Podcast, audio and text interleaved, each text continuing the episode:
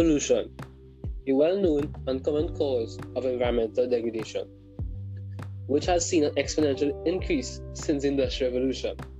To pollute means to release any hazardous substance into the environment. And in next few episodes, we will discuss land, air, water, noise, and light pollution, and their effects on the physical environment, human health, and wildlife. So, firstly, we have land pollution. This is defined as the contamination of the soil at or below the Earth's surface. Land pollutants result from different sources, some of the main ones being litter and agriculture.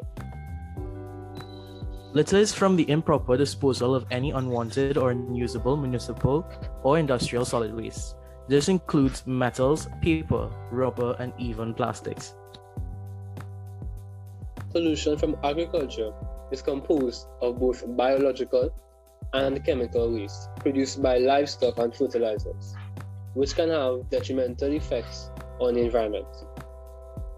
These anthropogenic activities, along with deforestation and constructions, leave the lands polluted, disturbs ecosystems, and forces wildlife to move further away, forcing them to either adapt to new regions or die while trying to adjust. Several species are also pushed to the verge of extinction due to habitat destruction. Examples include the orangutans, monarch butterflies, and certain species of sloths. So, to prevent land pollution, we have solid waste management systems, which involves the prevention or reduction, reuse, recycling, and recovery and disposal of solid waste. These are discussed in season one. So cool. I got an interesting question the other day.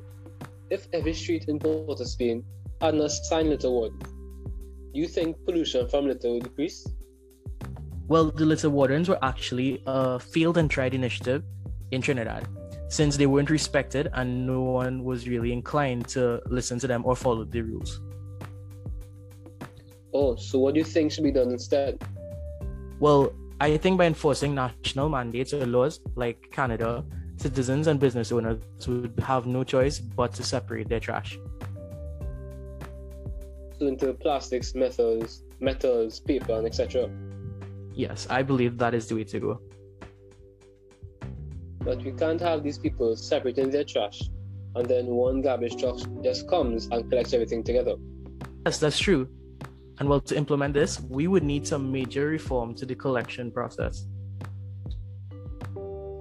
Yeah, like have specified trucks to collect certain types of waste on different days and take them to the collection sites and processing facilities.